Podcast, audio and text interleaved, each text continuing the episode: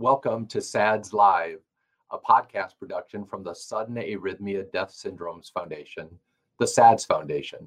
I'm your host, Dr. Michael Ackerman, genetic cardiologist from the Mayo Clinic and director of Mayo Clinic's Winland Smith Rice Genetic Heart Rhythm Clinic and the Winland Smith Rice Sudden Death Genomics Laboratory. I also have the privilege of serving as president of the board of directors at the SADS Foundation. On SADS Live, we answer your questions, talk to international experts in the field, and hear from patients and their families who are living and thriving with these genetic heart conditions. For more information and to find support, visit www.stopsads.org.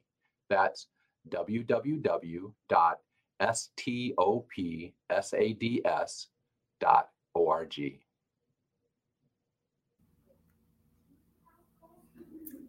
Well, hello everyone. Happy Friday, February 24 here at SADS Live Foundation. I'm Mike Ackerman, genetic cardiologist at the Mayo Clinic in Rochester, Minnesota, and director of Mayo Clinic's Winland Smith Rice Genetic Heart Rhythm Clinic and Winland Smith Rice Sudden Death Genomics Laboratory. And that's just in case some of you may be new for the first time. And if you are, welcome to SADS Live. It's our 112th episode. And next month, we'll be celebrating, believe it or not, the third anniversary since we launched SADS Live in the midst of that, uh, the uncertainty of the COVID 19 pandemic way back now in March of 2020. It's so good to have you. This is one of my most exciting programs that we do uh, every other program or every third program where the program is yours. It's your questions and my attempt to give as good of answers as your questions deserve. And so, on behalf of the SADS Foundation, the Sudden Arrhythmia Death Syndrome Foundation,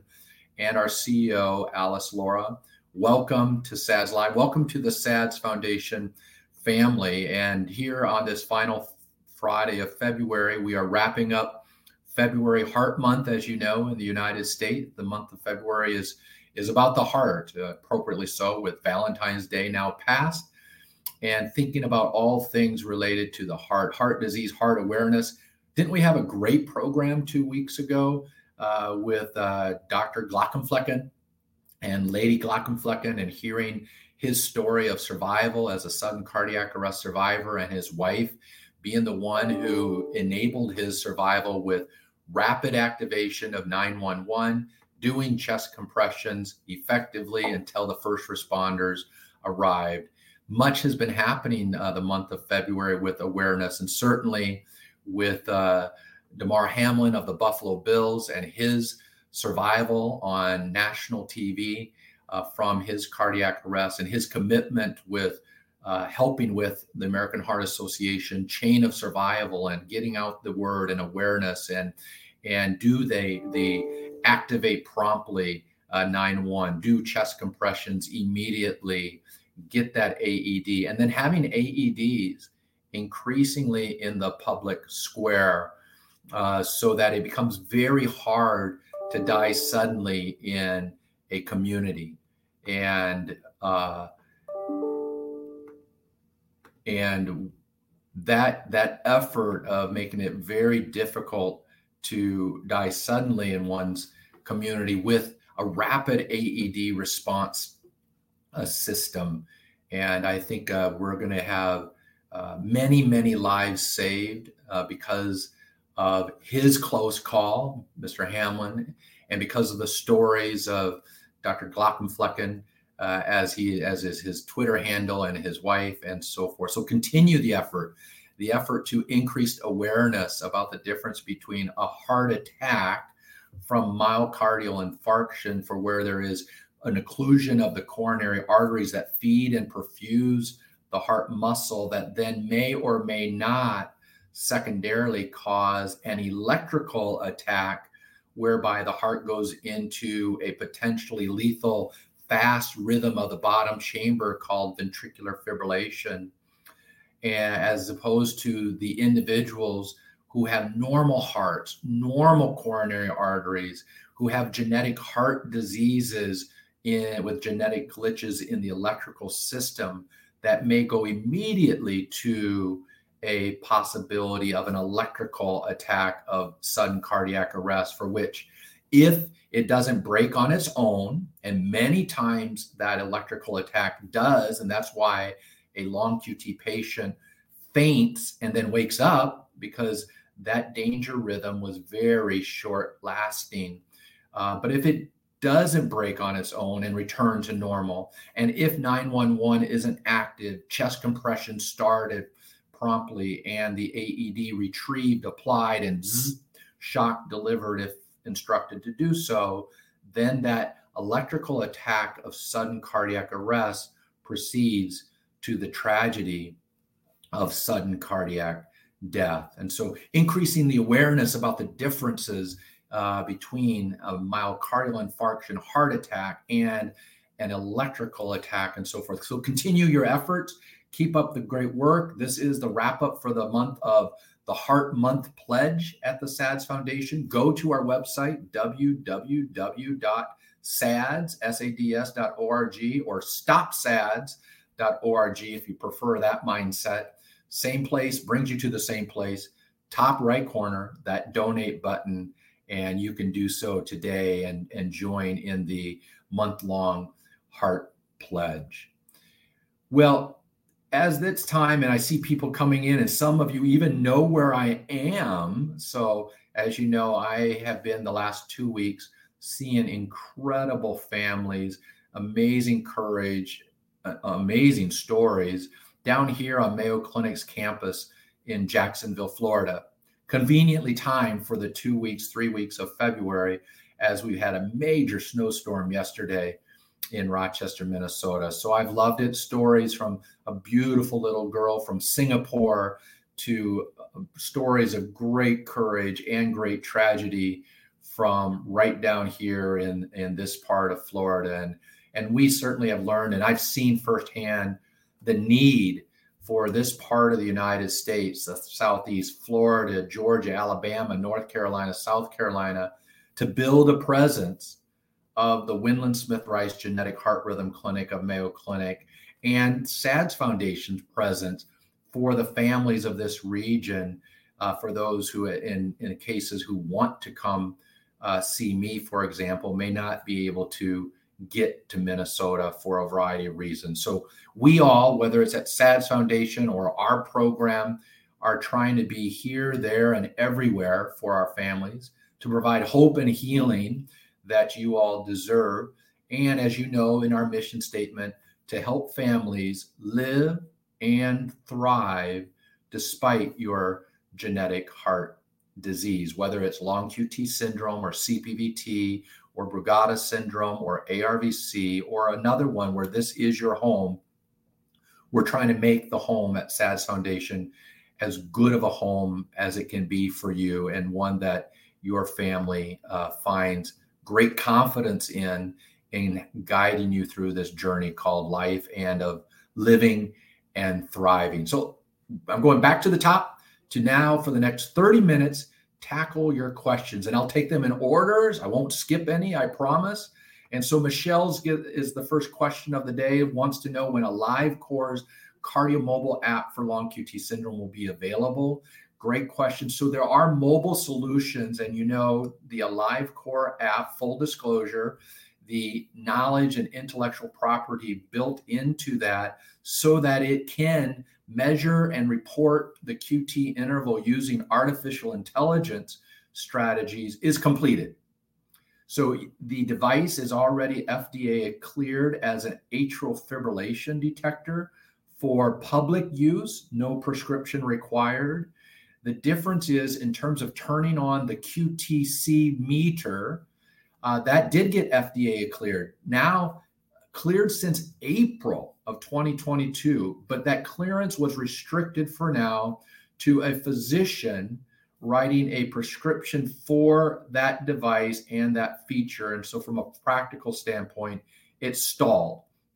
So, we're working, and they, the company, are working on how do we get it to the next level of FDA clearance as a consumer product device where it's just on the device, it's turned on automatically. So a bit of a, a roadblock if you will, but we press on. And uh, until then, from a device like that, your physician or somebody who knows how to determine the QT interval on their own can look at a KardiaMobile de- derived tracing and look at and measure the QT interval. In fact, we are doing that right now for a family in India and in Singapore, where they send the trace uh, to me as we're up titrating their medicine based upon the child's weight uh, and so forth. So we can still do, get the information. It's just that the AI derived artificial intelligence, the new word that everybody knows now, uh, QTC meter function has not been activated on their consumer product.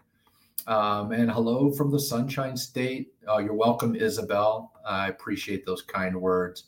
And Stella has the second question that, and she was told that the risk for long QT syndrome events drops dramatically after age 50.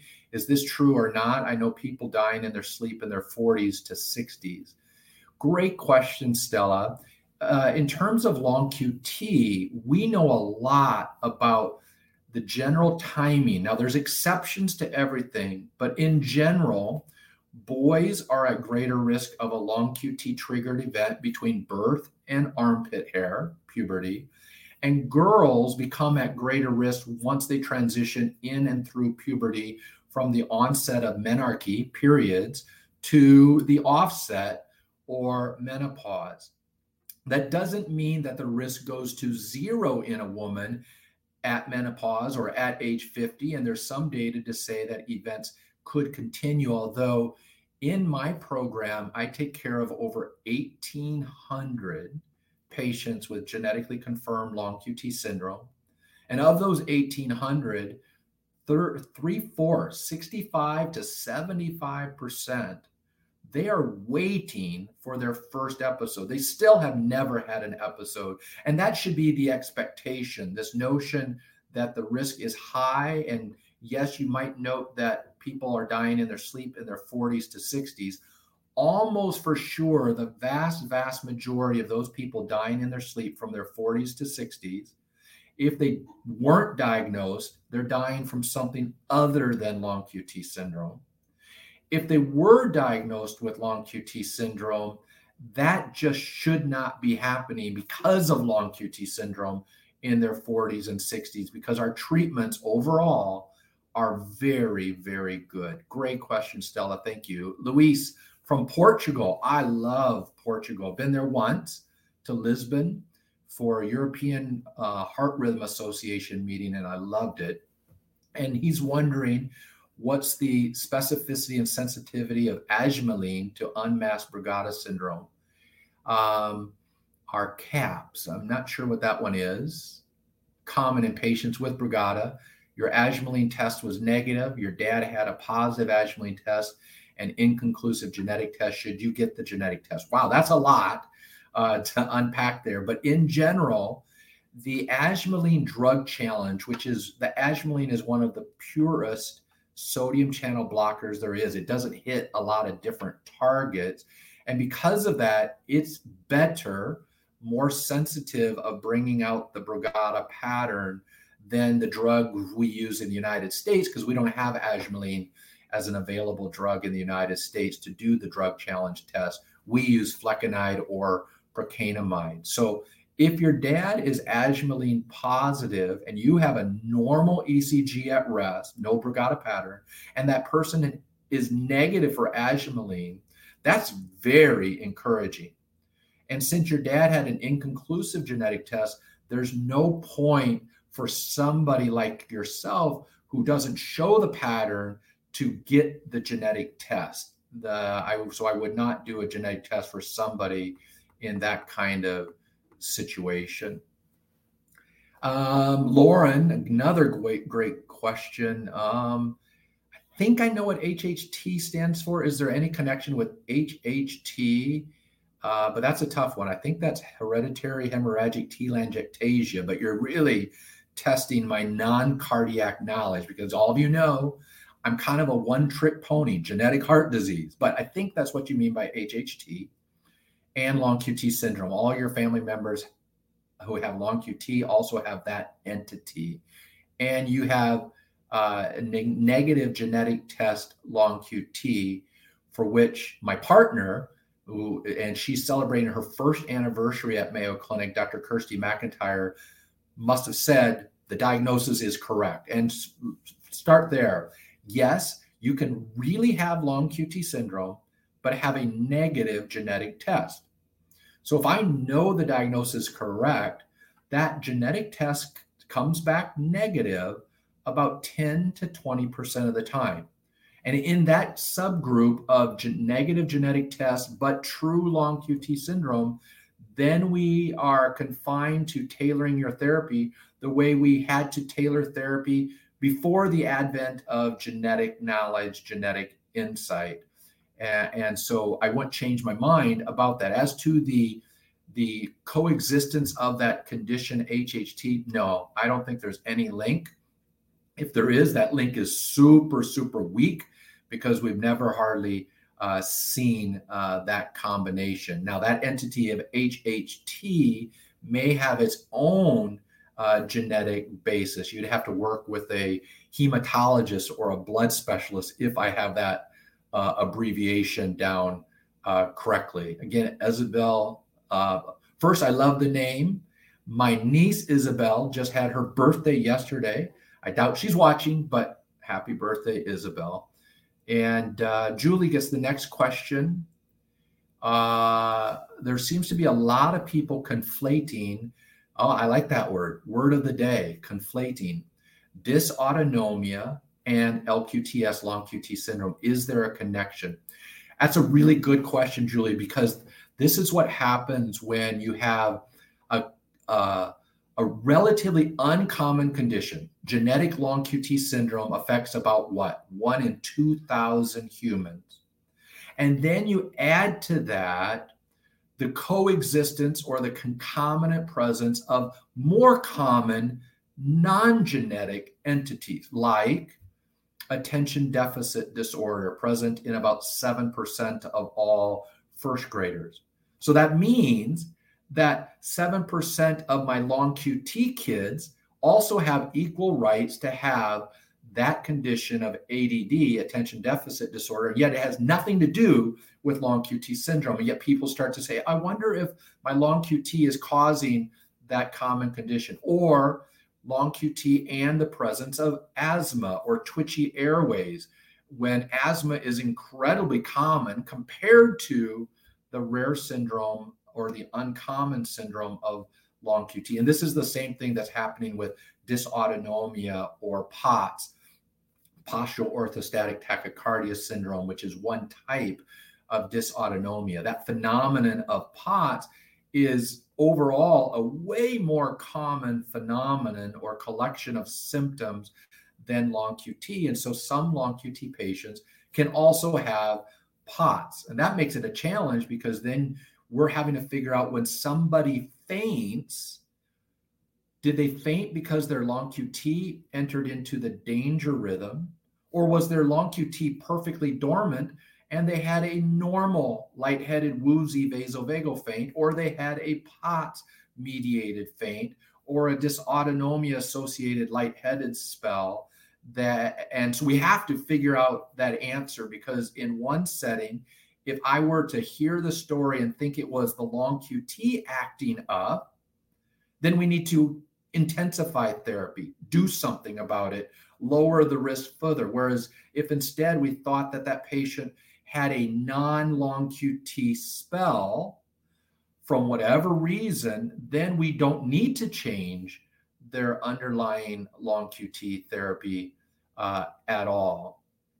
I love that question, Julie. And I did thank you for that email. I think you're in the area.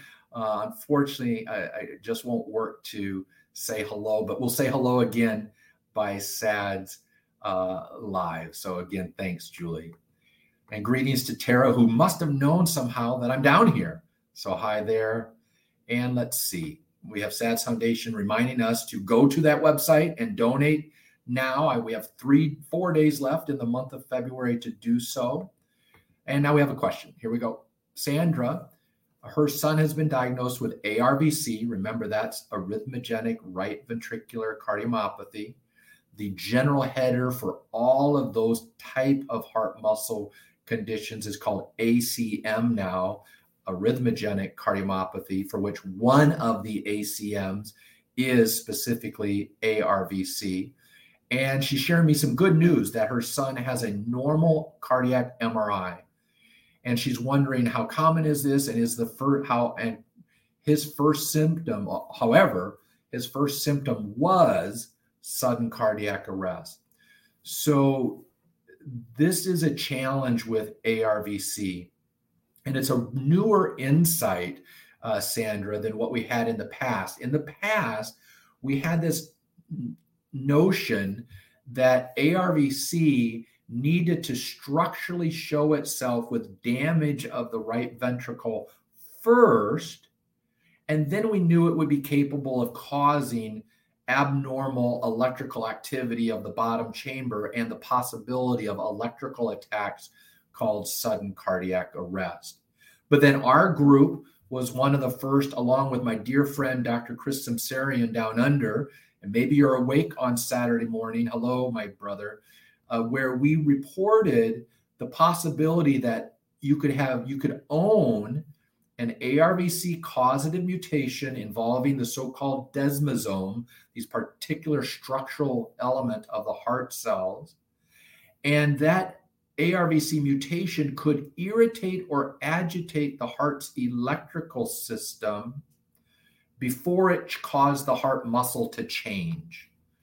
And that's what we and others have called the pre-myopathic electropathic expression of the disease. So that's a lot of words to say. Before the heart muscle changes by echo or MRI, the electrical system could get ticked off.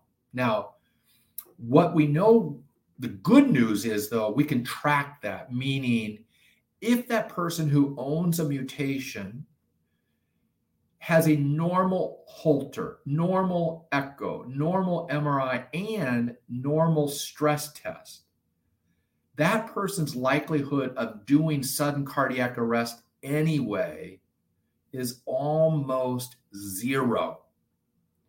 And so this is how some of the ARVC people are found as SCA survivors, but those individuals never had the benefit of getting a test beforehand uh, that would have t- showed us that yes, the MRI looks good, but the stress test does not.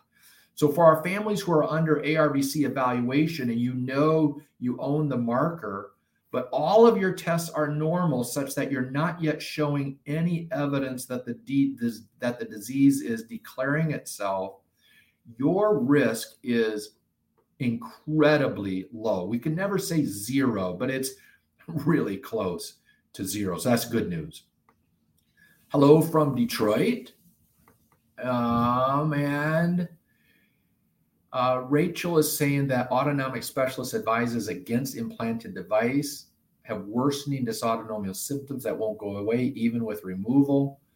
You still say that this isn't an issue. Well, I'm not saying it's not an issue. What I'm saying is that situation of the person who has a true genetic heart disease, long QT, CPVT, whatever, and is also wrestling with dysautonomia symptoms needs a really good tag team of their genetic heart specialist and their dysautonomia specialist. And those are almost never the same person. So I may be an expert in long QT, CPVT, and so forth. I am not an expert in POTS or the dysautonomias. I end up seeing individuals with that alter, other diagnosis, but we need to work together to know is what I might be proposing to monitor the long QT, like you mentioned, a device, could that be problematic in what it may or may not do to a person's uh, dysautonomia symptoms? The association of dysautonomia symptoms with the presence of an implanted device, I guess we can only say that that would be viewed as very controversial and unclear what the uh, connection is. Uh, Corey, uh, great, great name, great guy. So, hello, Corey. He's wondering for patients who have episodes at night, how important do I feel meditation is for calming your heart before bed?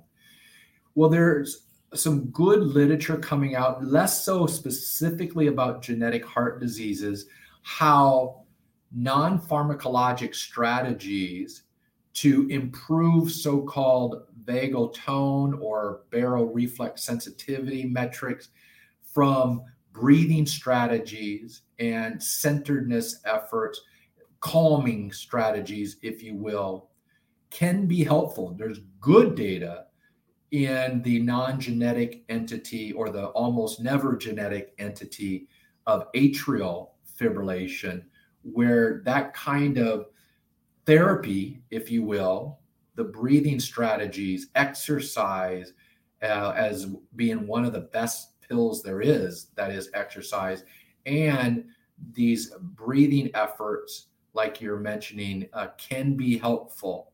For other reasons, they can help global health a lot. And there's basically no data that would suggest that these uh, meditation efforts, breathing efforts, mindedness would be aggravating to the heart. So almost no downside. Uh, Nicole giving me a long set of paragraphs. I'll see if I can sleuth through that. Uh oh. I, I, I, don't want to pass because I promise I would never skip, but this one's a long one, Nicole. Uh, my husband was diagnosed as a child with long QT. No genetics back then was done. Had a pacemaker put in when your husband was 12 from passing out. They think now that he could have just taken the beta blocker only. So the pacemaker has been turned off for 20 years. You've tested your two children a few months ago, ages 8 and 12, beautiful ages, so much fun. Both were positive based upon how their ECG looked. They are on Nadolol now, never had symptoms, uh, had genetic testing done, and a VUS, which means an uncertain variant in a minor gene was found, and then it unfortunately it cut off for me. It got so long that uh, the app cut it off on you. Uh, I would say your electrophysiologist is doing absolutely the right thing, basing things on that ECG. And assuming the QTC has been measured accurately and being precautious by doing beta blocker therapy, I would not be assigning too much weight at this time to a variant that has been called by a genetic test company as uncertain. Uh, that's what a VUS means.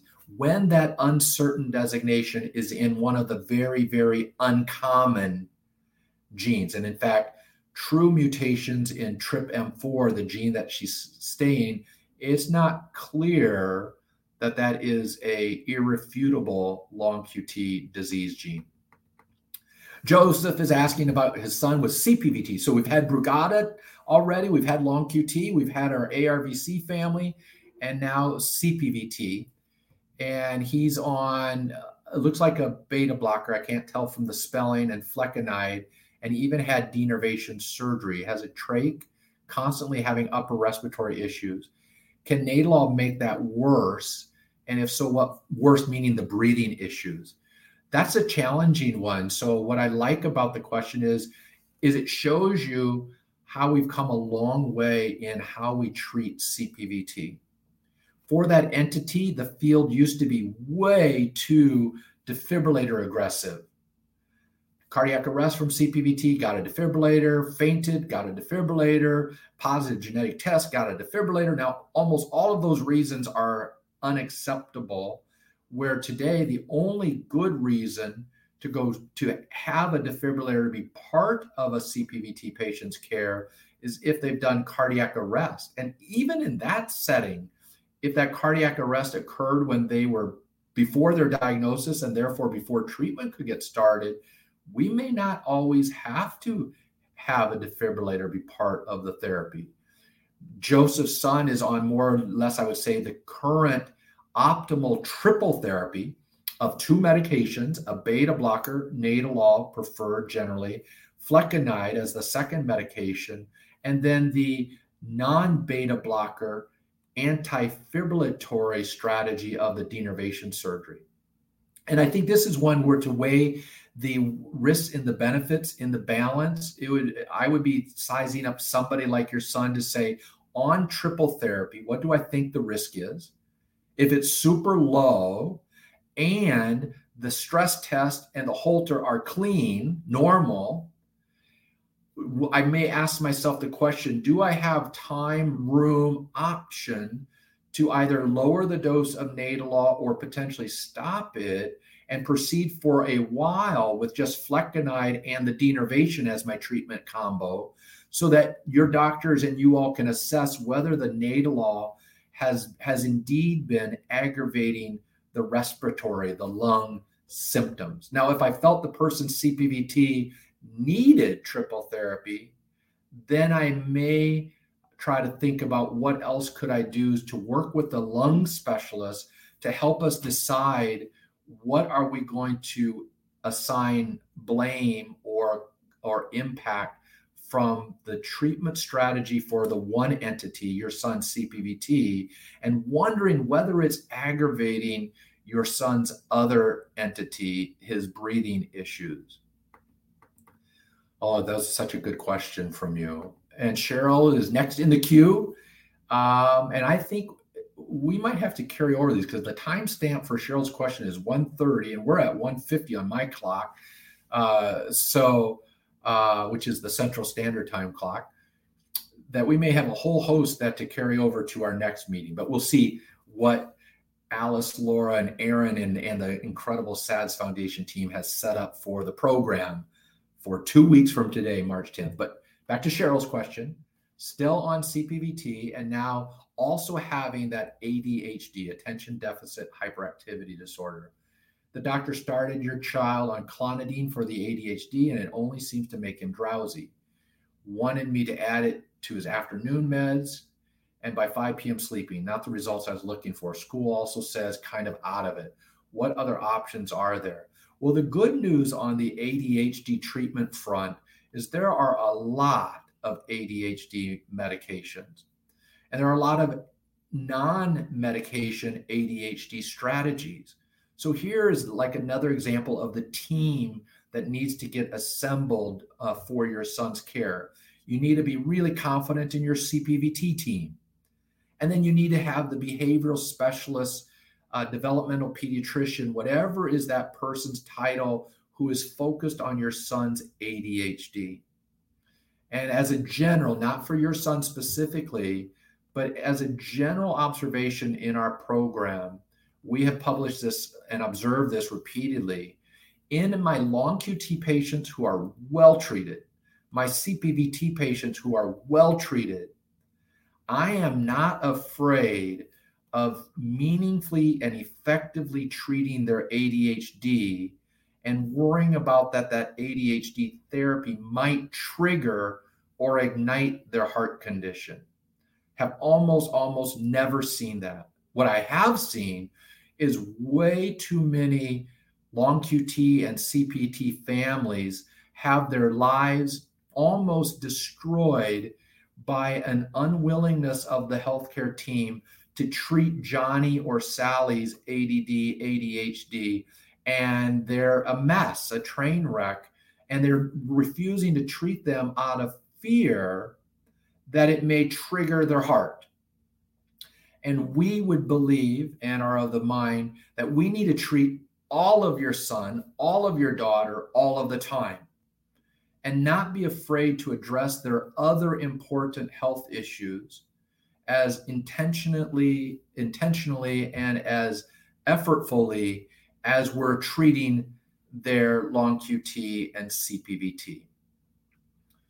Uh, Daniela I haven't done it yet, but I love this question. It's not going to be quite the last one, but it would have been a great one to finish on. But you're asking, what are my thoughts on cold plunging, cold showers, or cold therapy in general for patients with type 1 long QT? And we could argue for any long QTs or any CPVT. Uh, so the reason I love it, Daniela, is one of my most favorite people in the world called my son. I have three boys; they're all my favorites, and then my daughter. But son number two he is really into uh, cold plunge in terms of part of his training, conditioning, fitness. and has shared with me all of the apparently uh, impressive health benefits of cold therapy and cold plunging. And he sat in, I don't know, the cold plunge tub for, I might be wrong, Danielle, so you could tell me if the time is outrageous, but I think 11 minutes in a very cold bath of like 45 degrees Fahrenheit. Started at three minutes, four minutes, now up to eight, nine, 10, or 11. The real answer, Danielle, in terms of that therapy, even if it has a lot of benefits, is could it be long QT triggering or CPVT triggering? And the answer is we just don't know because there's just not enough data points where that's been uh, commonplace. What we do know about cold plunge therapy is there's activation of the vagal tone, so the heart rate can suddenly get slower. Uh, there is a, a, release of adrenaline and endorphins that, and dopamine. That's part of the, the dopamine high, if you will, of cold plunge therapy. And I, I think the real answer is we just don't know. But just like we observed uh, in athletes with long QT and said for a long time, you can't do those. Uh, sorry, you're disqualified, and all the other things we said no to. My bet would be that in somebody whose long QT or CPVT is well treated, we probably have plenty of margin, safety margin, to do that activity, just like we have plenty of safety margin to stay and remain a competitive athlete at elite levels. But the but we don't have proof to say yes i follow x number of long qt patients who cold plunge weekly and there's never been an episode. Don't have that. Whereas i can tell you i have over 800 athletes with genetic heart disease including over 550 athletes with long qt syndrome who after diagnosis and treatment have returned and continued in their sport and that's been a very safe experience, almost, almost never activating their heart condition. And to date, in 23 years for those athletes, zero deaths. I'm just unable, Daniela, to share you any sort of measurable observation experience with respect to uh, cold plunging. I love that question, though. My son, I'll have to tell him that I was asked that question and and see what he thought of my my answer. And I think um, this will be the final one as we're coming upon the top of the hour. And again, the team will decide whether we press on and start first session of March, the three-year anniversary, with continuing with your questions, or whether they have a program to be determined. Uh, Bill is sharing that he was recently diagnosed at the end of last year with ARVC, was diagnosed through an MRI and does not appear to have the hereditary form, or at least the genetic test is negative. And when he was a toddler, he had Kawasaki, and that can potentially cause heart damage. Has there ever been a link between Kawasaki and ARVC? No, no such link. Very unlikely that there would be a link unless one were to speculate that if there were a Kawasaki, the viral illnesses that triggers the Kawasaki phenomenon, and the potential irritation to the coronary arteries, not usually the heart muscle itself, uh, with some sort of autoimmune reaction, then I suppose you could try to speculate, but I've never seen a connection, have not ever been impressed with one. But one important point about it not appearing to be a hereditary form. Just like long QT syndrome, as we said a few minutes ago, the test is going to be negative 10 to 20% of the time. And yet you really do have long QT syndrome. And there really may be a pattern that runs in the family that suggests it's inherited. That is also true for ARVC. In fact, if I know you have ARVC and I do the current generation ARVC genetic test, that test comes back negative about half the time. Half the time. And if there is a pattern of suggested disease that's running in the family, yes, it's still hereditary ARVC, it's familial ARVC, it's running in the family ARVC. It just doesn't have its genetic explanation figured out yet. And that's where, if there is a family pattern, you want to hook up with research labs to search for the truth. And we've been doing that. We just published this week the newest gene for long QT syndrome. It's almost never going to be seen in another family. It's super rare. So if your genetic test is negative, you don't need to run out and get tested for this gene. But my point is, this was a family who had running through the family long QT syndrome profile, genetic test negative, done 20 years ago, done again 10 years ago, negative for all of the known genes. And my team, led by Dr. Wazo and Dave Tester, we searched and researched and did it again. And ultimately, by genome sequencing and triangulating the genomic profile of those family members who showed the QT problem compared to those who did not, found a new gene. And it turns out that this new gene builds a protein, and that biology of that protein interacts with one of the known causes of long QT, that of LQT2. My point in all of that is a negative genetic test never means you don't have a disease that could run in the family. It just means you don't have a known findable version in 2023. And depending on how strong the evidence is for a family pattern of ARVC or of long QT or of whatever entity that's represented by our SADS families, that's where you want your t- physician team to say, is there somebody in partnership in the research arena who might want to spend thousands and thousands and thousands of hours and even more money to search for your cause? And in our program at Mayo Clinic, we are tenacious detectives. We just refuse to give up the search if that family pattern looks strong enough to help us uh, find that family's genetic truth. And so, with that, that's a wrap for SADS Live.